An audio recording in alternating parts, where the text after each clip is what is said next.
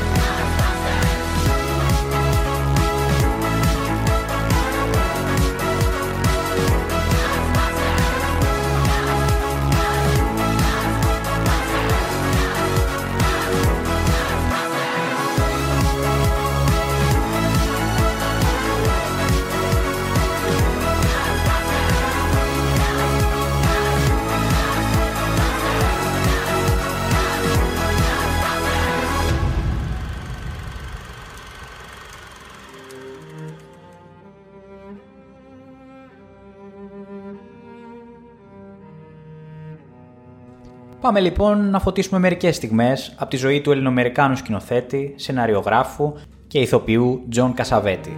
Έναν από τους πρωτεργάτες του Αμερικανικού ανεξάρτητου κινηματογράφου. Με ταινίες όπως «Οι σκιές» του 1960 και «Τα πρόσωπα» του 1968, όπως και «Το μια γυναίκα εξομολογείται» του 1975, αναμφίβολα θα χαρακτηριζόταν ως πνεύμα ανυπότακτο. Συγκρούστηκε ο σκηνοθέτης με τα μεγάλα στούντιο του Hollywood, θέλοντας ο ίδιος να έχει τον έλεγχο της δουλειάς του. Και γι' αυτό και οι περισσότερες ταινίες του ήταν αυτοχρηματοδοτούμενες. Προτάθηκε τρεις φορές για Όσκαρ, από ένα για κάθε ιδιότητά του. Ο Τζον Κασαβέτης, λοιπόν, γεννήθηκε στις 9 Δεκέμβρη του 1929, στη Νέα Υόρκη, στην εποχή του μεγάλου οικονομικού κράχ, ω ο νεότερος από τους δύο γιους των Ελλήνων μεταναστών Νικόλα και Κατερίνας Κασαβέτη. Πέρασε τα πρώτα χρόνια της ζωής του στη Λάρισα, όπου κατέφυγε η οικογένειά του τα χρόνια της μεγάλης ύφεσης, ενώ στην ηλικία των 6 ετών μιλούσε μόνο ελληνικά. Δεν ήταν ποτέ καλός μαθητής, αγαπούσε τα σπορ και το σινεμά, τον ξετρέλαιναν οι ταινίες του James Cagney, πήγε σε διάφορα κολέγια, χωρίς κανένα όμως να του κινήσει την επιθυμία να συνεχίσει τις σπουδές του. Κάποια στιγμή αποφάσισε να δώσει εξετάσεις στην American Academy of Dramatic Arts, με κριτήριο εκείνη την εποχή τουλάχιστον ότι θα είναι ανάμεσα σε πολλές όμορφες κοπέλες. Παραδόξως εκεί θα βρει και θα γνωρίσει τη γυναίκα της ζωής του, μια πανέμορφη ξανθιά κοπέλα, κόρη ενό πολιτικού από το Wisconsin, τη Gina Rowlands, την οποία παντρεύτηκε το 1954 αμέσως μετά την αποφύτισή του.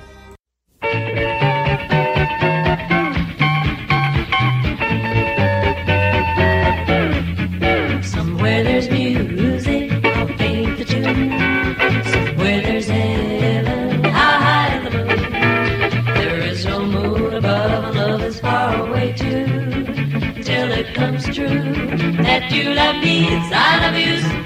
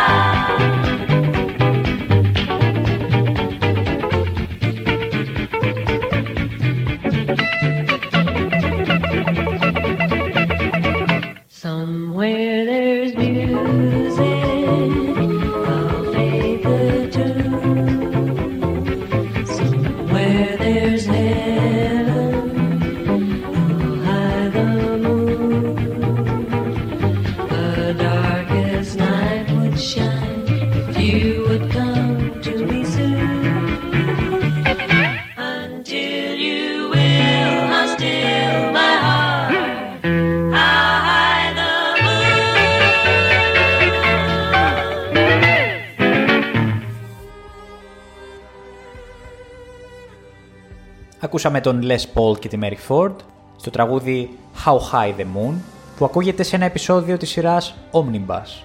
Σειρά στην οποία ο Κασαβέτης θα πάρει την πρώτη του σημαντική δουλειά στην τηλεόραση και πιο συγκεκριμένα στο τμήμα της σειράς που λεγόταν Paso Doble. Εκεί όπου έπαιξε σε πάνω από 80 επεισόδια ενώ άρχισαν να καταφθάνουν και οι πρώτες προτάσεις από το Hollywood. Γρήγορα απέκτησε και τη φήμη του καυγατζή, μαλώνοντα με σκηνοθέτες, σεναριογράφου και κυρίως τους παραγωγούς. Η Gina Rowlands, την ίδια εποχή, τα πήγαινε πολύ καλά και στο θέατρο και εκμεταλλευόμενος τη φήμη της ανοίγει ένα στούντιο για άνεργους ηθοποιού. Στο εργαστήριο αυτό γεννήθηκε και το πρώτο του φιλμ με τίτλο Σκιές του 1959, μια ταινία που πραγματοποίησε με την οικονομική ενίσχυση της οικογένειας και των φίλων του και ίσως η πρώτη ανεξάρτητη παραγωγή στις Ηνωμένες Πολιτείες Αμερικής. Μέσα από αυτοσχεδιασμούς νεαρών ηθοποιών, αφηγείται τη ζωή τριών Αφροαμερικανών αδελφών στο διανοουμενίστικο Μανχάταν.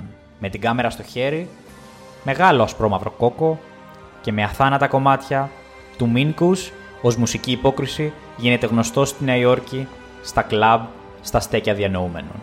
Ακούμε το τραγούδι του Charles Mingus, Self-Portrait in Three Colors, που ακούγεται στην ταινία και επιστρέφουμε.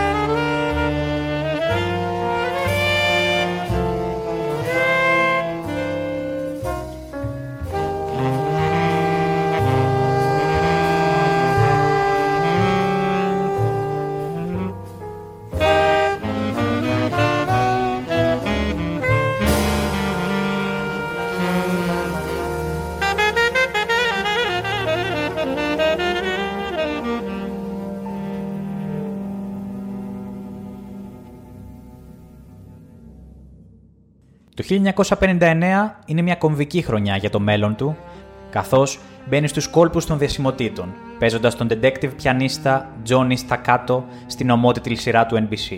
Έτσι, οι σκιές που είχαν γνωρίσει μόνο οι κουλτουριάριδες της Νέας Υόρκης παίζονται στο Λονδίνο, ενώ ενθουσιάζουν κοινό και κριτικούς και βραβεύονται στο φεστιβάλ της Βενετίας και στη συνέχεια διανέμονται στην Αμερική με βρετανική διανομή ως φιλμ εισαγωγής, γιατί ο Κασαβέτης δεν κατάφερε να βρει διανομέα για το αμερικάνικο κοινό.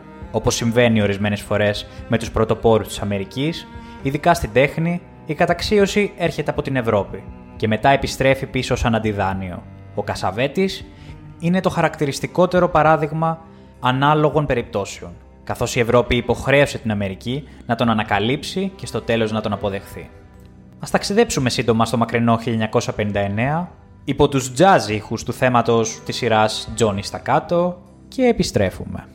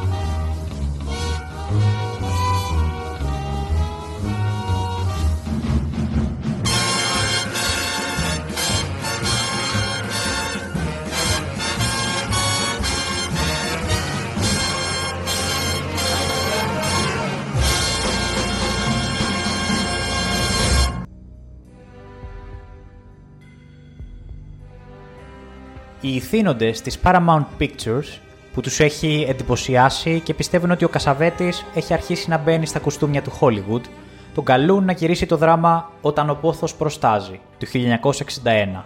Αλλά για μία ακόμα φορά το ευρύ κοινό της Αμερικής του γυρνάει την πλάτη. Η ταινία είναι πρακτική αποτυχία και η Paramount Pictures λύνει το συμβόλαιο μαζί του αμέσως. Αν και ήταν ακατανόητο, τον επόμενο χρόνο η United Artists τον καλεί να σκηνοθετήσει το κοινωνικό δράμα «Το παιδί μας σε περιμένει». Ένα φιλμ για τη ζωή των αυτιστικών παιδιών, με την Rowlands, τον Bart Lancaster και την Judy Garland. Παρά τους δισταγμούς του, ο Κασαβέτης που γνωρίζει από πρώτο χέρι τι σημαίνει μεγάλο στούντιο, δέχεται. Ο σκηνοθέτης και μεγαλοπαραγωγός Stanley Kramer, παρότι εκφραστής ενός κοινωνικού σινεμά, αλλά πάντα ένας παίχτης στον μεγάλο στούντιο, του αφαιρεί το δικαίωμα να μοντάρει την ταινία του και ο Κασαβέτη συγκρούεται με σφοδρότητα μαζί του, θέτοντας εαυτόν εκτός των μεγάλων στούντιο του Hollywood. Μετά την επίδειξη ισχύως από το στούντιο, ο Κασαβέτης θα μείνει σπίτι, θα κοιτάξει τα παιδιά του και θα αρχίσει το γράψιμο. Για δύο χρόνια γράφει συνεχώς, από σενάρια και θεατρικά μέχρι και μυθιστορήματα. Θα μείνουμε μουσικά στο jazz ύφος των προηγούμενων τραγουδιών και θα ακούσουμε το Benny Splits Wild Jimmy Rolls που ακούγεται στην ταινία «Όταν ο πόθος μας προστάζει».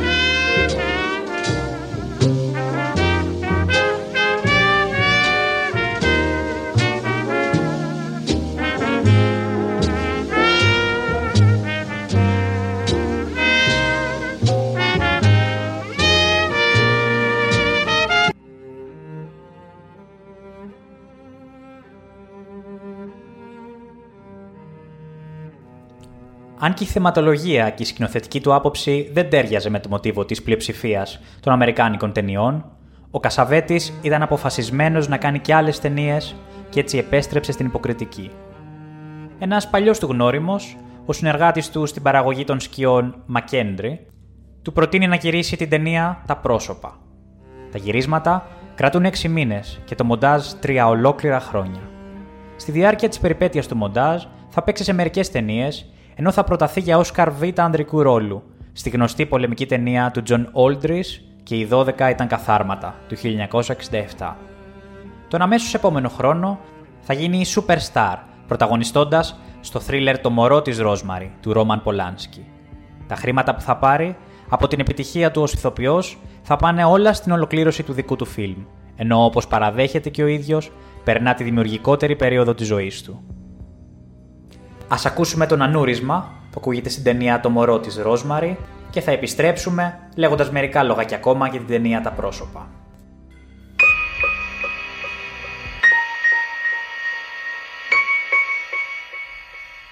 στα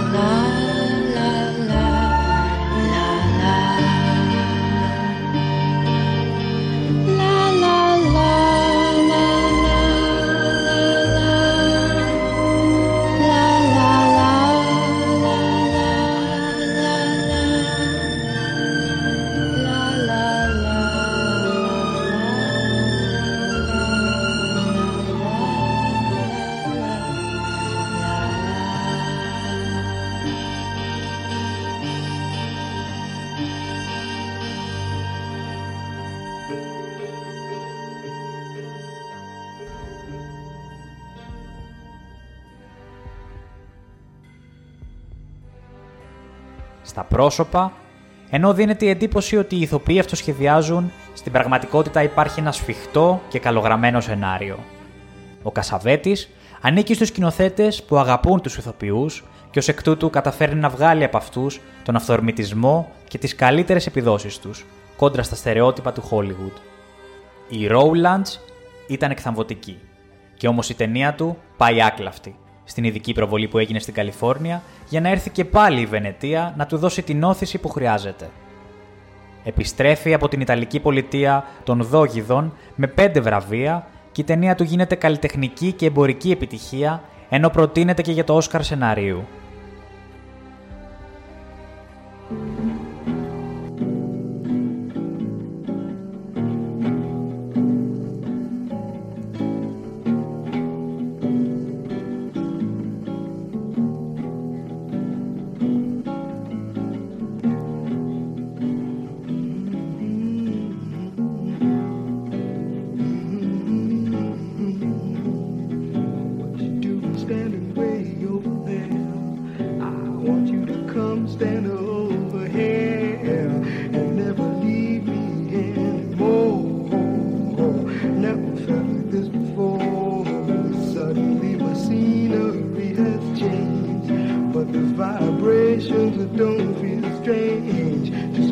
made you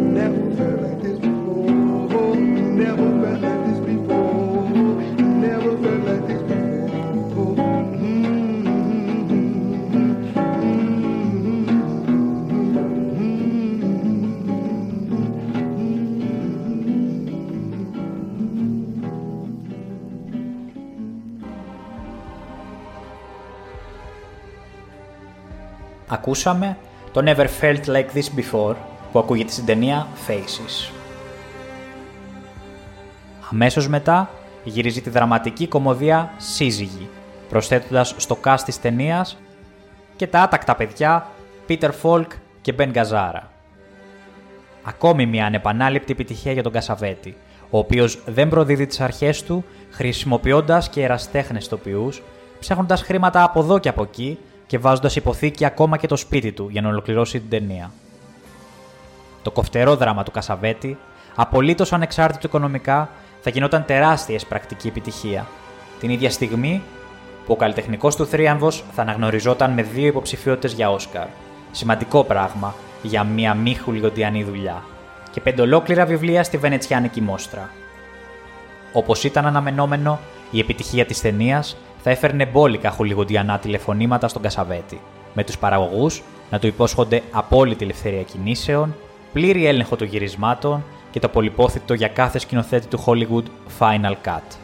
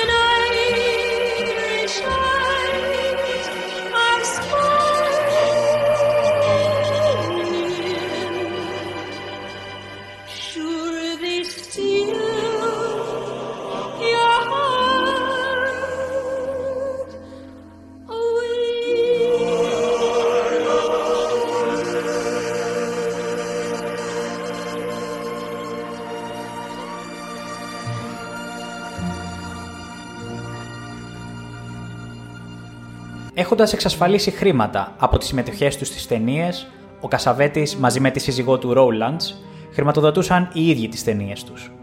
Ο Τζον σκηνοθετούσε και η Τζίνα πρωταγωνιστούσε. Στούντιο ήταν το σπίτι τους και το υπόλοιπο casting αποτελούνταν από φίλους ηθοποιούς που θα πληρώνονταν μετά το τέλος της παραγωγής. Τα γυρίσματα γίνονταν το Σαββατοκύριακο με αποτέλεσμα μια ταινία να χρειαστεί περίπου δύο χρόνια για να ετοιμαστεί. Το ανεξάρτητο εγχείρημα είχε πετύχει. Ήταν ώρα λοιπόν για τον Κασαβέτη να συμβιβαστεί. Αφού συμφώνησε ακόμα και τις παραμικρές λεπτομέρειες με τη Universal, ξεκίνησε να δουλεύει το 1971 την ταινία Μίνι και Μόσκοβιτς, το οποίο και ολοκληρώνεται χωρίς απρόοπτα.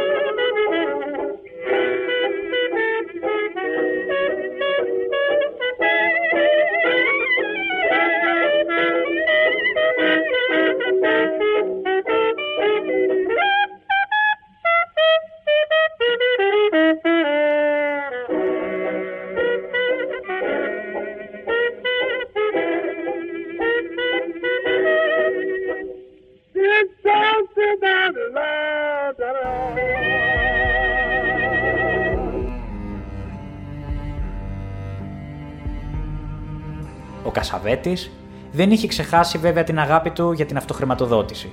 Επιστρέφοντας στο ανεξάρτητο σινεμά με το αριστούργημά του «Μία γυναίκα εξομολογείται» του 1974, ταινία που θα έφερνε στη Rowlands υποψηφιότητα για Όσκαρ ηθοποιίας.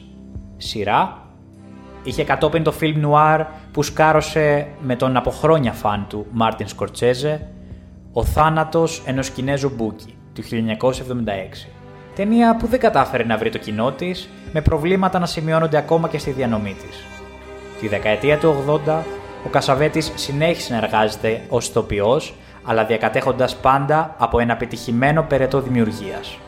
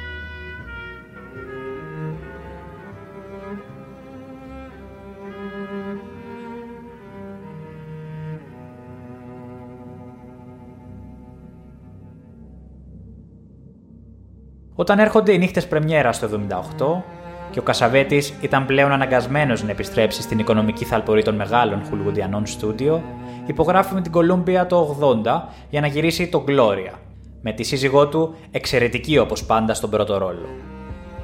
Εδώ έρχεται και πάλι η αποθέωση εκ Βενετίας, από την οποία θα αποπλέψει με το μεγάλο βραβείο ενώ για την ταινία «Ερωτική θύελα» του 1984 θα κερδίσει την Αργυρή Άρκτο στο Βερολίνο.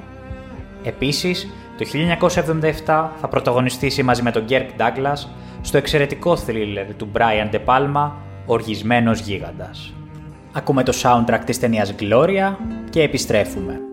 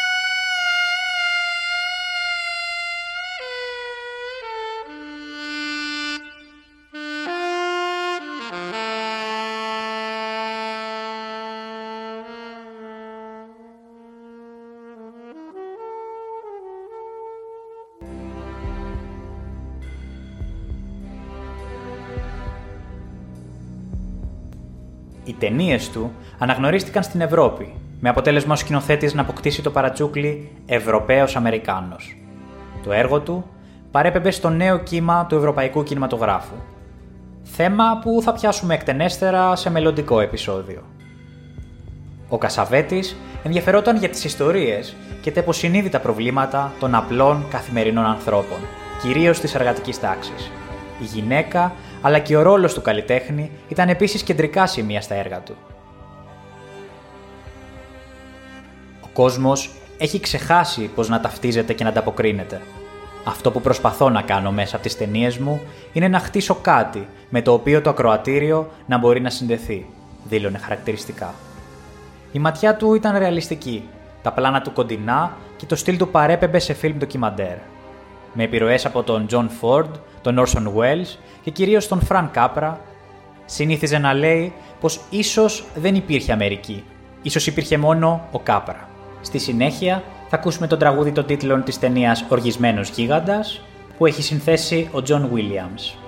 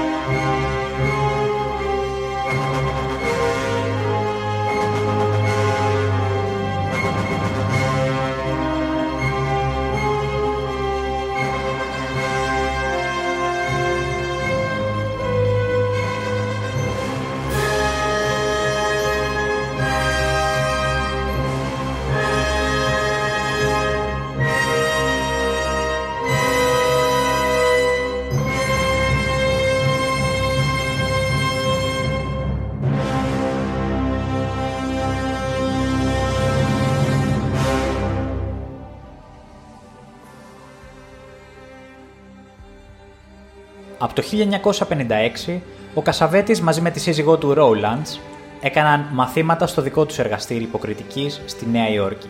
Ο Τζον υιοθέτησε τη μέθοδο της μυϊκής τέχνης, μια κινησιολογική πρακτική που ήθελε τον ηθοποιό να επαναλαμβάνει συνεχώς τις ίδιες κινήσεις μέχρι να τις πραγματοποιήσει μηχανικά. Σε πολλές ταινίες του χρησιμοποιήθηκε αυτή η υποκριτική μέθοδος, παράλληλα με πολλούς αυτοσχεδιασμούς των ηθοποιών αν και ορισμένοι υποστήριξαν ότι ο Κασαβέτης ποτέ δεν είχε έτοιμο σενάριο για τα έργα του, με αποτέλεσμα οι ηθοποιοί να δρουν αυτόνομα, δεν ισχύει κάτι τέτοιο. Το σενάριο ήταν πάντα γραμμένο, αλλά ο Τζον προτιμούσε οι ηθοποιοί του να έχουν πρωτοβουλία και ελευθερία στην υποκριτική τους. Ποτέ δεν σταματούσε το γύρισμα, ό,τι και αν γινόταν. Αν σου έπεφτε κάτι, απλά συνέχιζες Αυτή η ελευθερία δυνάμωσε τις φήμες περί αυτοσχεδιασμού, δήλωσε πολύ αργότερα η Τζίνα Rowlands. Ο Τζον έγραφε το σενάριο όχι όπως θα έπρεπε να μιλούν οι άνθρωποι, αλλά όπως πραγματικά μιλάνε. Αργκό, απλή συζήτηση, έδινε μια τόσο φυσική αίσθηση στις ταινίες του, όπου οι θεατές νόμιζαν ότι όλοι οι διάλογοι ήταν της στιγμής.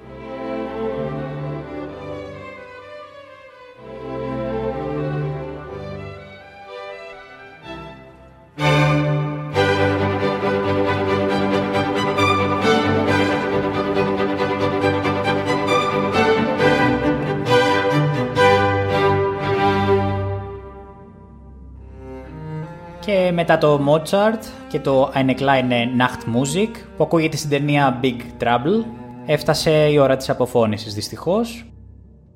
Θα ήθελα να ζητήσω συγγνώμη για την ασυνέπεια στο ρυθμό μετάδοσης των εκπομπών, αλλά δυστυχώς το βεβαρημένο πρόγραμμά μου δεν μου επιτρέπει για κάτι καλύτερο. Εμείς από εδώ και μπρος πιθανόν να τα λέμε μία φορά το μήνα. Παρ' όλα αυτά, εσείς μένετε συντονισμένοι στο σταθμό Νίκο Στέρεο Καθώς κάθε Τετάρτη στις 10 θα μπορείτε να ακούσετε την εκπομπή μουσική στο Celluloid, καινούρια ή ηχογραφημένη. Αλλά και γιατί, όπως μπορεί να πήραν πρέφα κάποια από εσάς τη Δευτέρα, ο σταθμός πέρα από το σταθερό πρόγραμμά του, επιφυλάσσει πολλές φορές και διάφορα απρόπτα events, όπως αυτό της Δευτέρας. Κλείνουμε με το τραγούδι The Bramble Bush, που ακούγεται στην ταινία The Dirty Dozen του 1967, ή αλλιώς και οι 12 ήταν καθάρματα, και με αυτό σας καληνυχτίζουμε. Τις εκπομπές μας μπορείτε να τις βρείτε στο Mixcloud του σταθμού, στην ενότητα αρχείο του site, αλλά και στις πλατφόρμες YouTube, Spotify και Google Podcasts. Μέχρι την επόμενη φορά, να περνάτε καλά και να βλέπετε ταινίες. Γεια χαρά σε όλους!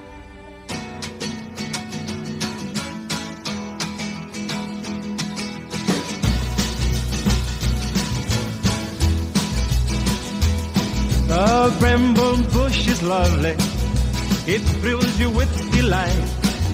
The flowers on the bramble bush are also pink and white. But if you reach to pluck one, as sure as you are born, the bramble bush will stick you with its prickly thorn and a pretty girl is like a bramble bush. It's a pretty girl will thrill you very much. Oh, a pretty girl is like a bramble bush, but you'll get stuck if you should touch.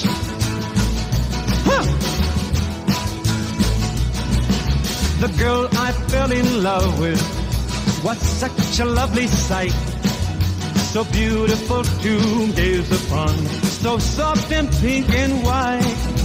And as I reached to kiss her beneath the summer skies, I was so much in love I didn't realize that a pretty girl is like a bramble bush. It's a pretty girl will thrill you very much. Oh, a pretty girl is like a bramble bush, but you'll get stuck if you should touch.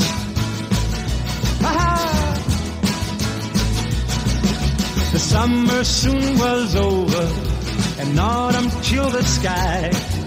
The flowers on the bramble bush began to fade and die. And with the faded flowers, my true love traveled on.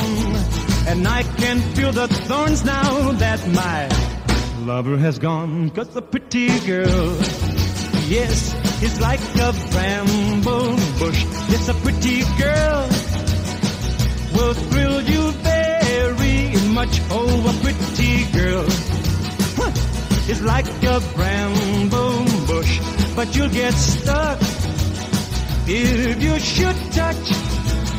Oh, the bramble bush, yes, the bramble bush. Oh, the bramble bush. It's the bramble bush.